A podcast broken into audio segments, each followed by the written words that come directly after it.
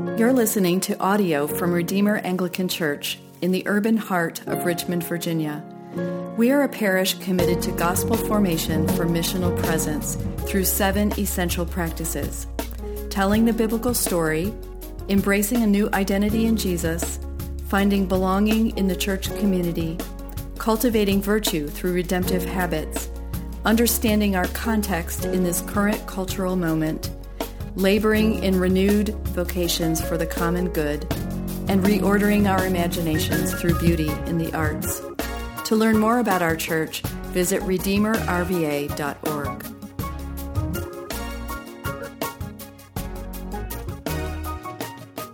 Um, we're going to be reading from 1 Timothy chapter 6. We'll be reading verses, verses uh, 17 through 19. Um, if, if you don't have a Bible, um, grab one from the back of the pews. Um, please take that with you if, if you don't have one. Um, and that's we're going to be on page 994 in those Bibles found in the back of, of the pew. Hear now the word of the Lord. As, as for, for the rich in this present age, charge them not to be haughty, nor to set their hopes on the uncertainty of riches, but on God, who richly provides us with everything to enjoy. They are to do good, to be rich in good works, to be generous and, and ready to share, thus storing up treasure for themselves as, as a good foundation for the future, so that they may take hold of, what, of that which is truly life. This is the word of the Lord. Thanks be to God.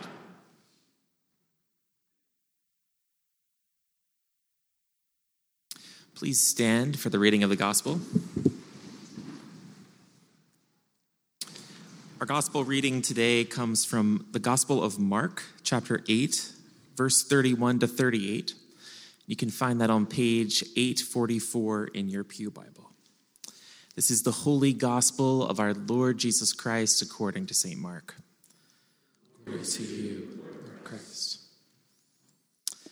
And he began to teach them that the Son of Man must suffer many things and be rejected by the elders and the chief priests and the scribes and be killed, and after three days rise again.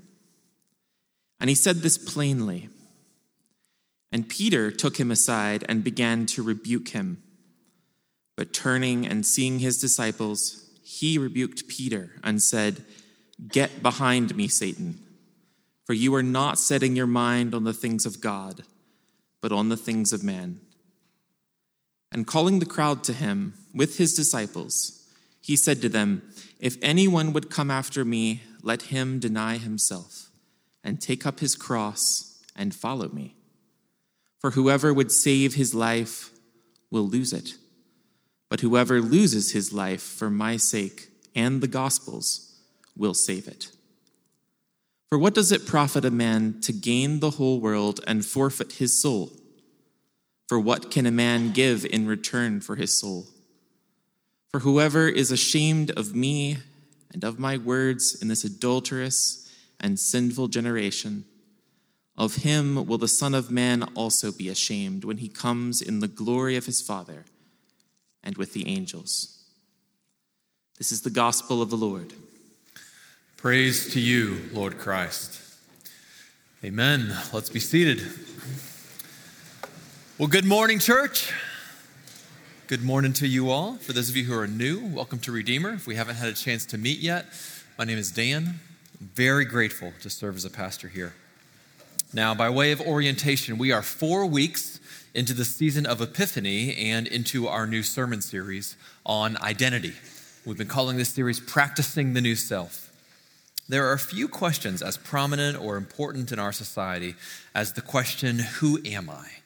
It's not only a burning question for children who are wondering about their place in the world, or for teenagers who are leaving childhood behind, or for college students who are individuating from their families of origin, or for young adults who are learning to make their way in the world, or for middle aged folk who are coming to grips with the reality that the decisions they made earlier in life have set them on a course from which it is hard to deviate or from those who are retired, men and women who are having to learn a new way of understanding who they are apart from their job or a career. to the elderly who are nearing the end of earthly life and are looking back and are wondering, who am I? Or maybe, who was I anyway? It's one of the most important questions any of us is going to ask, and we're going to keep asking it all throughout our lives. And we are tempted to locate our identity in so many places. Maybe we are what we do. You go to a party, you meet somebody for the first time. Within the first like 30 seconds to five minutes, someone's to ask, What do you do? And we're not down on that question. It's not a bad question. I think it's fascinating to hear about the nature of other people's work. It's really interesting thing to talk about. But work, job, career can be for so many people a source of identity. So maybe we are our body image. Everybody longs to be beautiful, handsome, attractive, desirable, likable. These are good things, they're not bad things.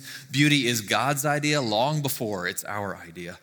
But our pride and shame tends to rise and fall based on what how we perceive our own bodies and, and more importantly, how we think other people perceive our bodies. Body image can be, for so many people in our image driven, social media influenced world, a source of identity.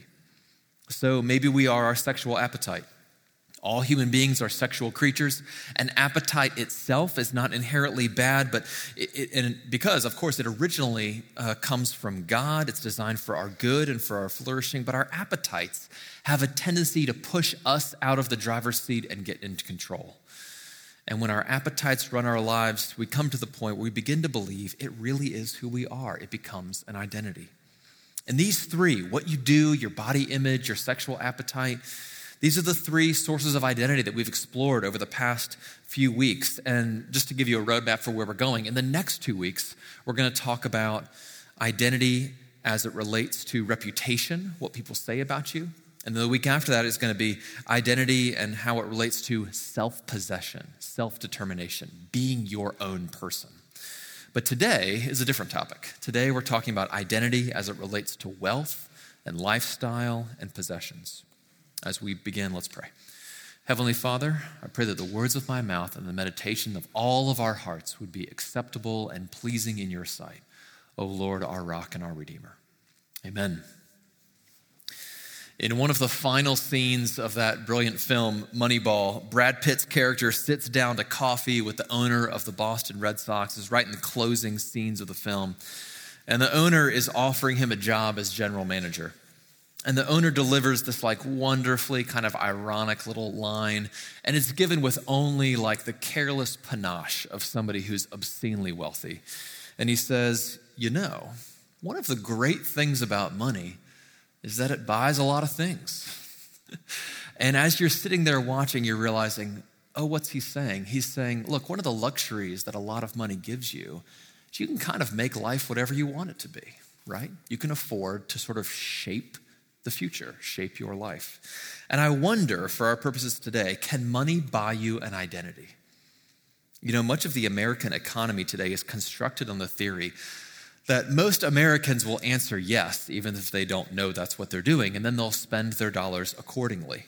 The constellation of clothes, neighborhood, apartment, house, car, bike, tattoos, your Instagram feed of all your latest trips to Greece and Thailand and Chile, these become not just practical things or even necessarily enjoyable things, they become expressions of identity, right?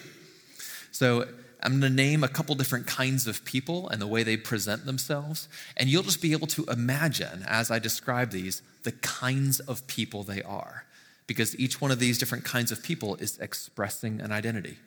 You meet two people. One of them is wearing a suit with a non iron button down shirt, a classic watch, and leather drivers on their feet. The other is wearing a Carhartt beanie, raw denim, and Birkenstocks. These are different identities, right? Which one goes to VCU? You know, yeah. I'm not, I'm not. I actually would, the second one sounds more comfortable. Um, you go to two people's home, homes. One of them lives on two acres in the West End by Libbie and Grove. The other lives in a newly renovated home in Church Hill. One friend pulls up on a fixed wheel bicycle, the other pulls up in a Tesla. One friend has a sleeve of tattoos and orders a $7 pour over coffee at Blanchard's on Morris Street. The other wears Lululemon and carries a Stanley mug, right? Some of you are like, hang on, that's a little, you're getting a little close to home now. I'm not making fun of you. I picked every single one of these because each one of these represents somebody that I am very close to and that I love dearly. I'm not mocking you. I love you. But isn't it true that things are never just things? So often they are expressions of identity. It's an open secret that in order to successfully market a product, you do not need to merely persuade the, the customer that your product is useful or cheap or that it will make your life better. You need to appeal to their identity. And I know that there are many of you who work in marketing and advertising, and, and you're brilliant at it, and you could probably explain this dynamic way better than I can. But whenever you encounter a commercial or an ad or something that's being promoted, you find yourself having to ask yourself very strange questions like what kind of dishwashing detergent or winter coat or paint color or vacation rental defines me as a person, right? Does this product express my identity? Or is this product offering me an identity that I don't have right now, but I could have if I had that thing, right? We might call these consumer identities. They are for sale. You can buy this identity, you can be this kind of person. Now, let me call a timeout for a second and just describe what we're doing. Sermons about money are perhaps even worse than sermons about sexuality, right? Now, those of you that were here last week are at this point thinking, like, do we only talk about hard things at Redeemer? no, there are other times where we talk about easy and gentle things. But last week we talked about identity and sexual appetite, and this week is identity and money and possessions. And a sermon about sexuality is sort of almost the inverse or opposite to a sermon about money. A sermon about sexuality is all unpredictability and tension because we have our public sexual identities and beliefs but then we're, you come to church and then you're uncertain of what the pastor or the church or the denomination like believes and practices about those, right? Like you're sure of who you are, you're uh, publicly expressive of who you are, but you're not sure about what the church thinks. The story about money is kind of the opposite, right? Because how much money we have, what we do with our money, that's very private. That's not a public thing. But we all kind of know what the church thinks, right? Sermons about money in a church are just about getting you to give more money to the church, right? And nobody's laughing. Come on, guys.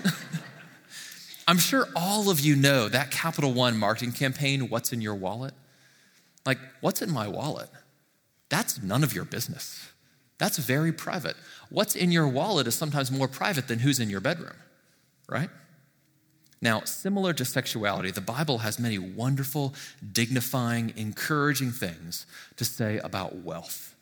And similar to sexuality, the Bible also gives us a strong warning about what happens to a human being when wealth takes the place of God and gets in the driver's seat. It's a complex story, it's full of nuance, and the nuances matter. So here's just an overview of the story. The biblical story begins in creation. Humanity is made to rule under God and over the material resources of the world. To put it crassly, humans have the position of middle management in the creational order.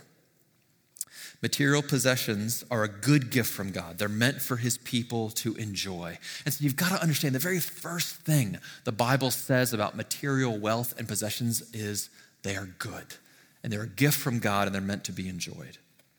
But in what uh, Christians call the fall into sin, the material resources of the world become a they become bent and twisted, a means of knowing who you are and a means of expressing who you are. And so the material possessions become one of the primary things that turns human hearts away from God. You know, Jesus in his life and his teaching only names one chief rival to God, and he calls it Mammon, the God of money. Only one rival to God, and he calls it money.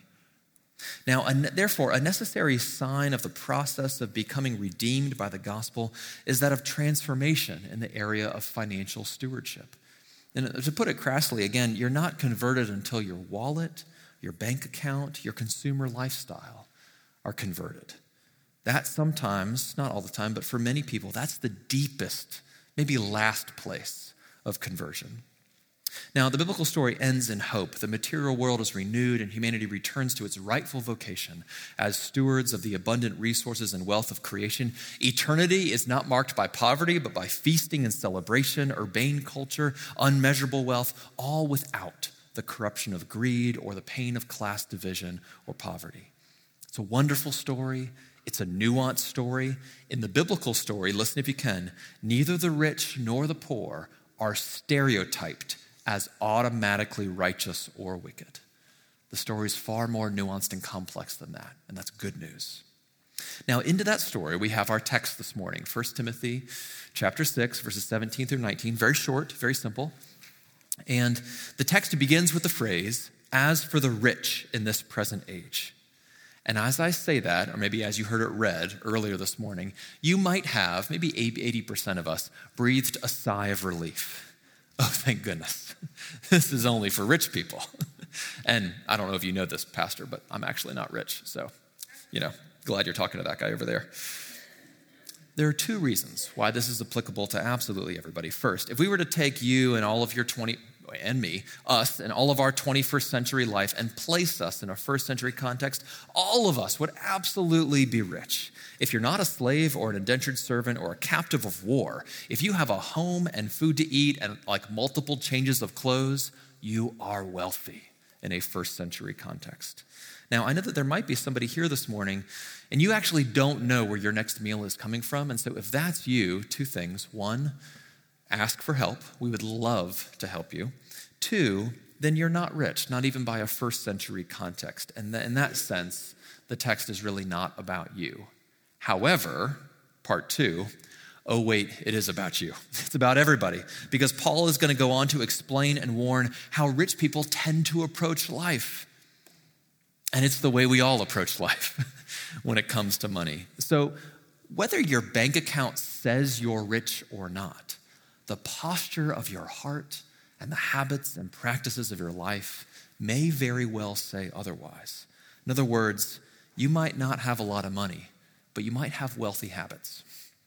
Now, just to give you a bit more context, this, uh, these verses are taken from a book of the Bible called 1 Timothy. It's a letter written from the Apostle Paul to Timothy, his young protege.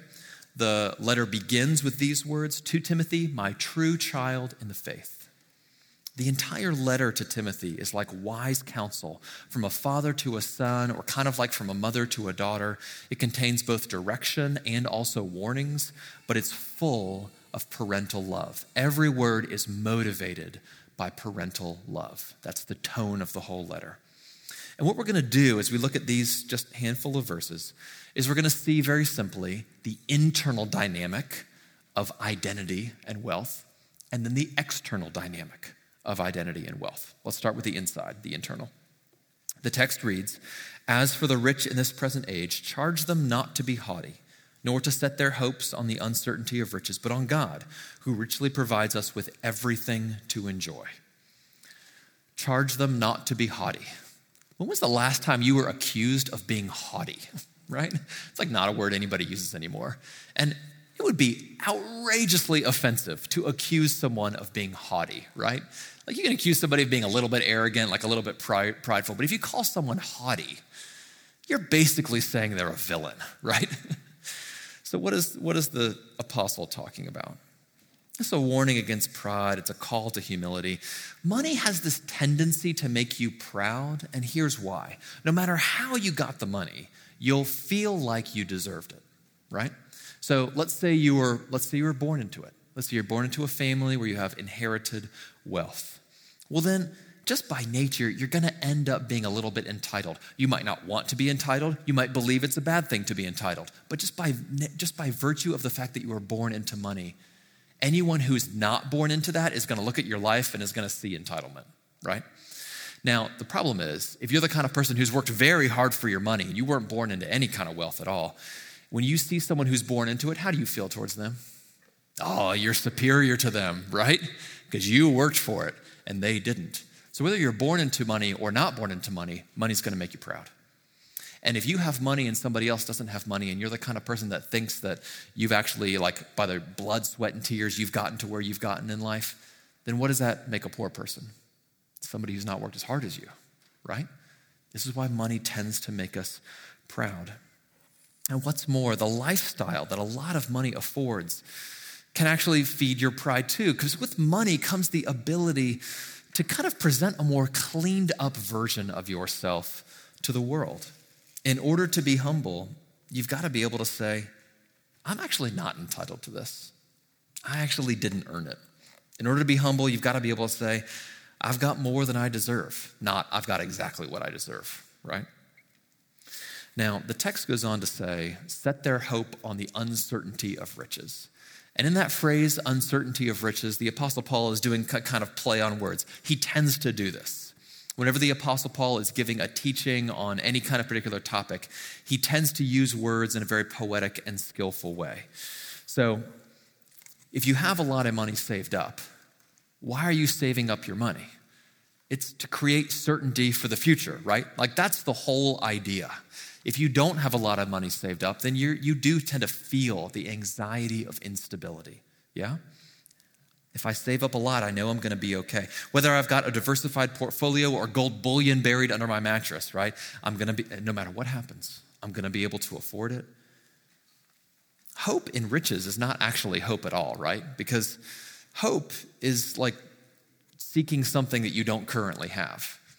And the whole idea of having riches is to, is to hedge your bets, it's to make a good, solid plan. You would think that Paul would write this the opposite way, that he would say the uncertainty of hope and the certainty of riches, right? And he would pit those against each other. Because that's what, it, that's what life feels like for us. Who knows if God will come through? I better save up a lot. That's a sure thing, right? Now, the text goes on to say, God who richly provides us with everything to enjoy. Do you know who enjoys things most? Adults or kids? Kids. Kids to enjoy, tend to enjoy things more than adults do. Why? because kids don't own anything, right? Nothing is really theirs. Everything's provided by adults. That's why if you're an adult and you're parenting children, you're constantly telling them to say thank you, right? Here's your lunch, say thank you. Here's a bed that I bought for you to sleep in and I made it for you. Say thank you, right? Like, here's a school for you to go to. Here's a car that I bought that I'm driving you in. Say thank you, thank you, thank you, thank you, right? Because for a kid, everything is a gift. It's all provided by somebody else. Now, if you own everything, where are the gifts? Not very many gifts if you own everything. So, how much do you enjoy stuff? Not as much, because it's yours. It's not a gift, not provided for you by somebody else. We tend to think, the kind of like American logic is if I own something, then I will enjoy it more, right? Which is why every time our family like goes on vacation and I, we like go to a new place, you know, if I'm in that place, I immediately start thinking about what it would be like to buy a house in that place. Like if I'm like visiting a friend at a beach house, I'm like, you know what? I think maybe we need a beach house, right? And then I go to the mountains and I'm like, no, we need a mountain house. You know, like no matter where I am, I'm like, ooh, if I owned it, I would enjoy it more. The fascinating dynamic, though, is that the data proves the opposite.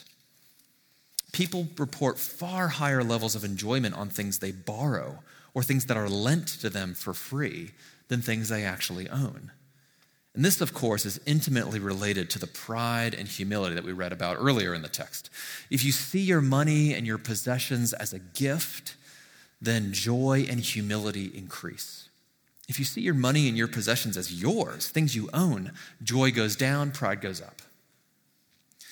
So the difference really here is between money and possessions making you very happy or actually making you very miserable.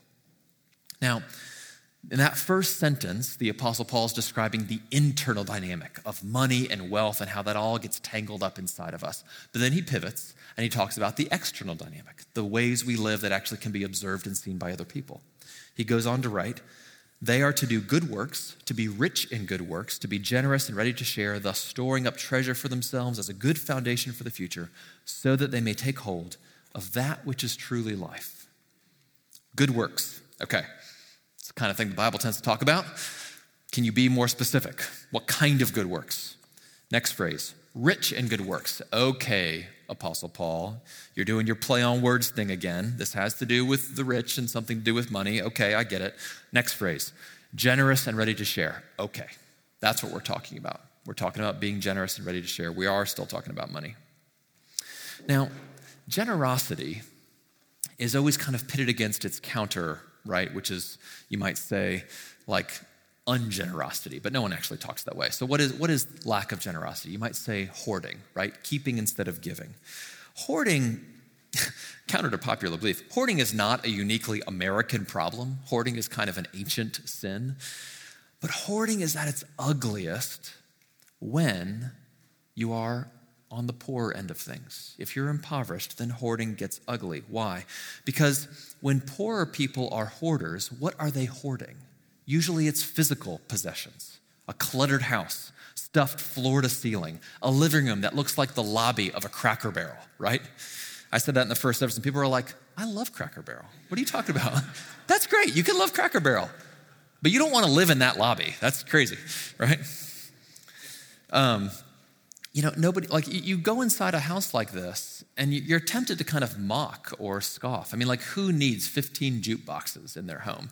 And if you think that's a weirdly specific illustration, that's because I once walked through a home that did actually have 15 antique jukeboxes in it. And it was a little weird, it was a little strange. Now, on the other side, what does hoarding look like if you're rich? It's very clean and often far more Im- impressive. I mean, a, a large, well diversified portfolio with more money than you ever need, nobody scoffs. Nobody can see it. Nobody even knows it's there. If the money was physical and stacked in piles, Scrooge McDuck style, like around your house, and people had to like turn sideways just to walk past the bags of gold coins in your living room, then it would be ugly, right? But in a digital monetized system, that's not how it works. Hoarding can be very clean, at least it can feel that way. Now, the temptation for most of us when it comes to thinking about hoarding versus generosity, at least for me, so I won't put this on you, but the way I think about it is if I had more, I would give more, right? That I'm not able to give as much as I would like to right now because I don't have enough. But, but if I had a lot more, then I would give a lot more. And the reality is, is that every study actually says exactly the opposite. So here are some numbers. As American Christians, the poorer we are, the higher percentage of our income we give away. Americans who make $10,000 or less per year tend to give how much, would you guess, percentage wise?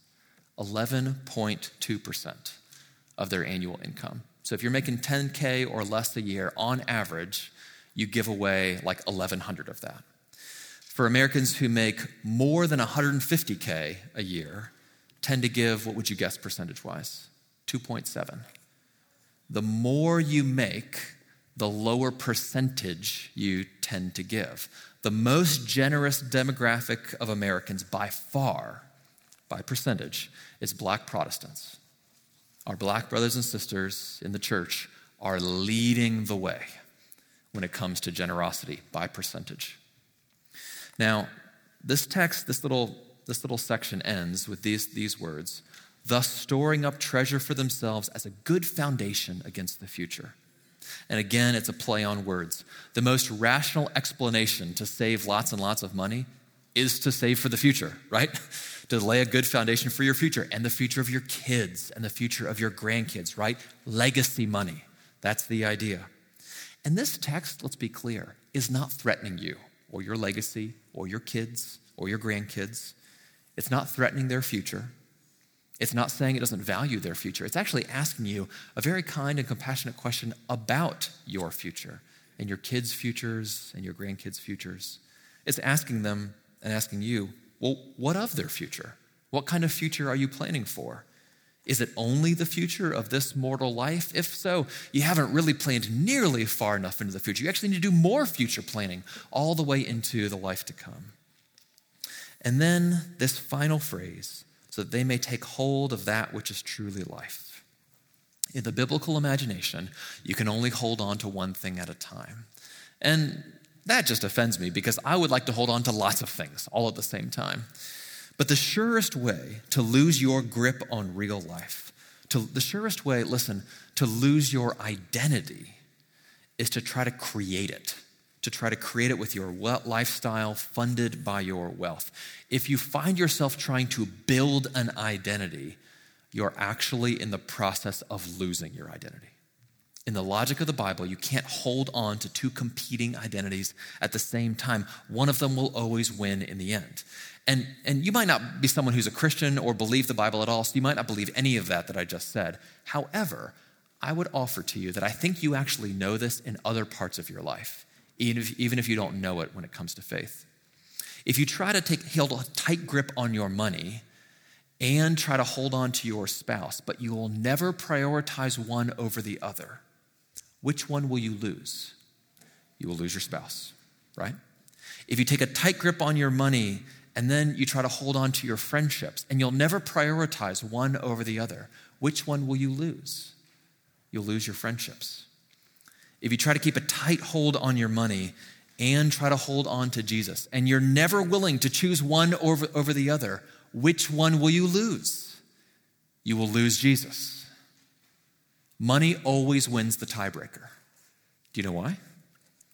Because money is the facilitator and funder of identity. So, money is perfectly happy to let you dabble in lots of secondary identities and hobbies. You want to use money to elevate your lifestyle to prove how successful you are? Go for it. You want to save up money to assuage your anxiety about the future? Great. You want to give a little bit of money to the church to ease your guilt? That's cute. Knock yourself out. As long as the money stays on the throne. Money is fine to let you have mistresses and concubines and flings and affairs as long as you always come home to your real spouse, right? To money. And so many of us are holding on to both Jesus and money at the same time. And you cannot root your identity in Jesus while practicing your identity in your money and your lifestyle. And this is exactly the idea that Jesus is going after in Mark chapter 8. And he's not doing it in a mean way or a judgmental way or a shaming or condemning way. He speaks these words out of love. This is one of those situations where Jesus is speaking directly to his disciples, but he raises his voice a little bit so everybody in the crowd can hear him. That's why in Mark chapter 8, the text says, And calling the crowd to him with his disciples, he said to them, If anyone would come after me, let him deny himself, take up his cross, and follow me. For whoever would save his life will lose it, but whoever loses his life for my sake and the gospel's will save it. For what does it profit a man to gain the whole world and forfeit his soul? What can a man give in return for his soul? Listen, in order to understand what Jesus is getting at here, you've got to remember Jesus was and is the co creator with God the Father and God the Holy Spirit. He possesses all things.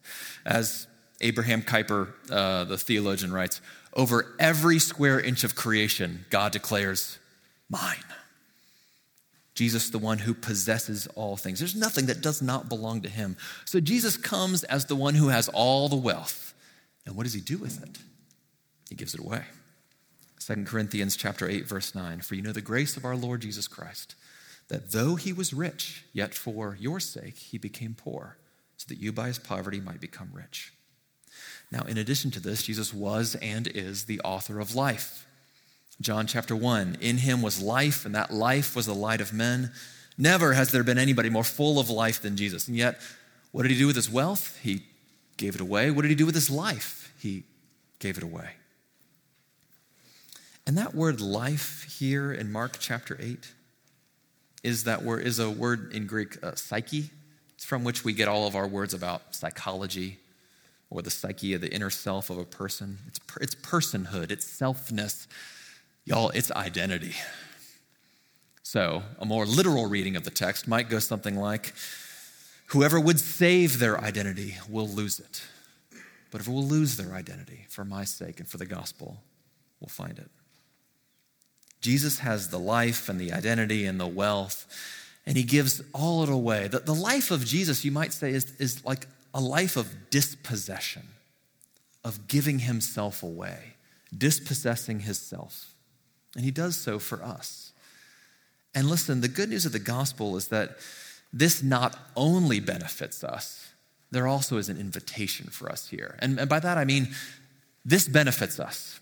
Jesus gives his life away, and he does this to ransom and redeem and renew us. He draws us into the family of God, and he gives us the gift of salvation eternal life. All of that is absolutely true.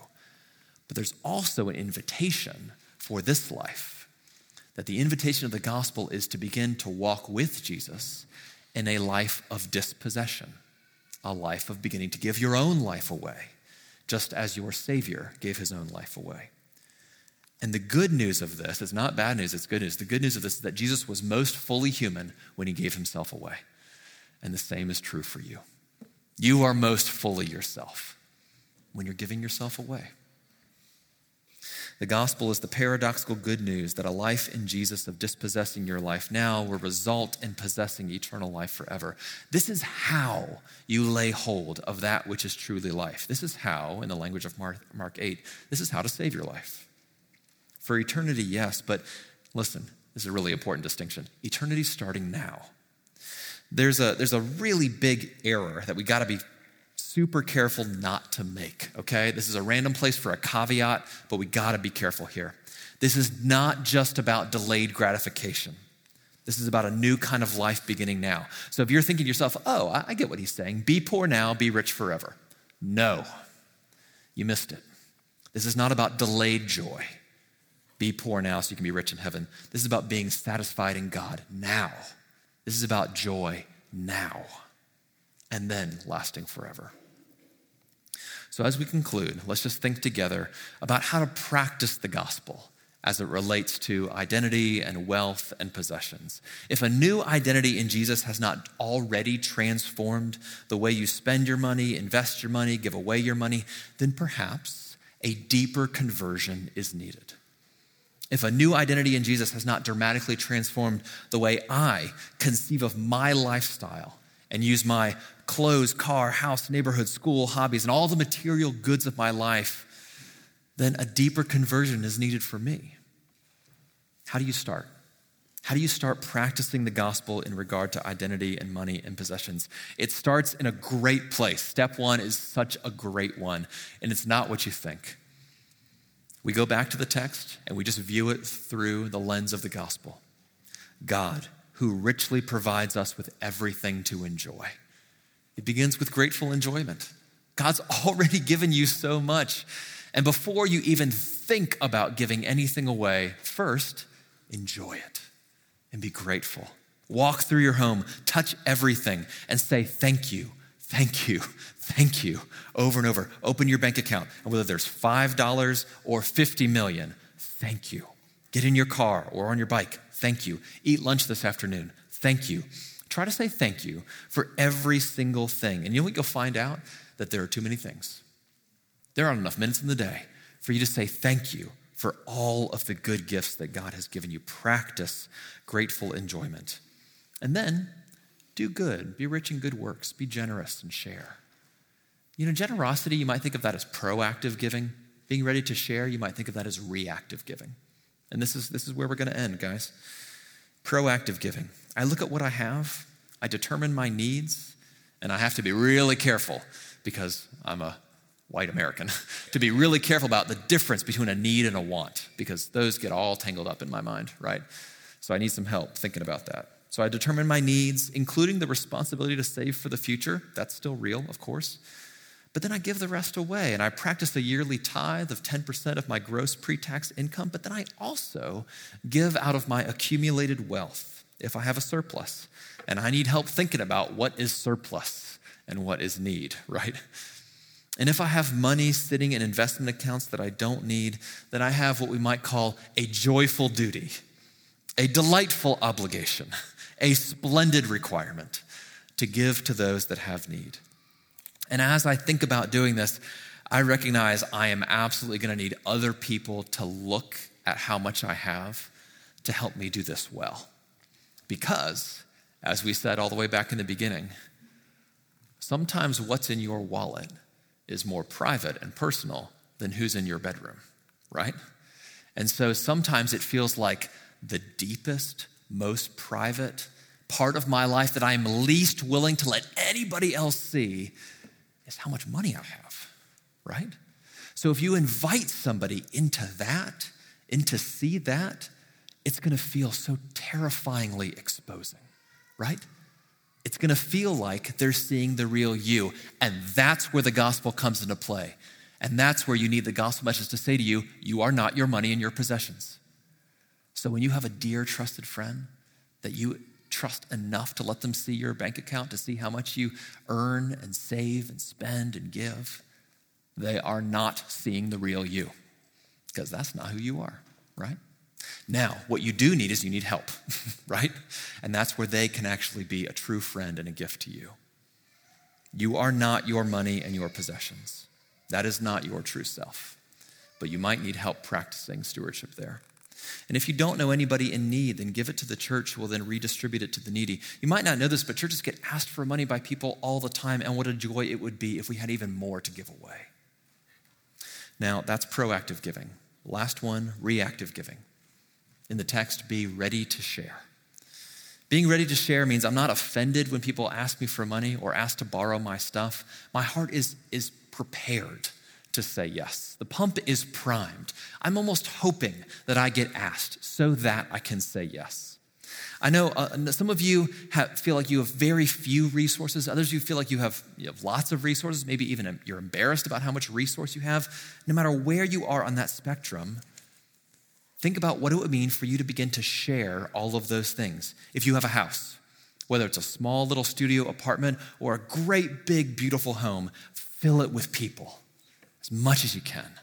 Let that door, that front door just swing open and closed all the time. People coming in and coming out of your home, using your home. Don't let it sit empty. Some of you, a handful of you, might have a vacation home, like a river house or a beach house or a mountain cabin or something. Share it. Bless someone who can't afford to go on a vacation. Don't let it sit empty. Be ready to share. And be delighted when somebody asks.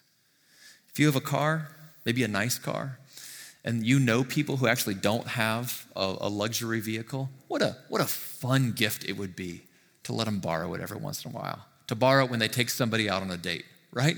How fun would that be, both for you and for them? Share it. Don't let it sit parked in your garage doing nothing. Share it. If you have a boat, of you have a boat. You know, there's only one thing better than having a boat. It's having a friend who has a boat, right? so much better. Don't sit there feeling guilty about your boat. Share it. Put it to use.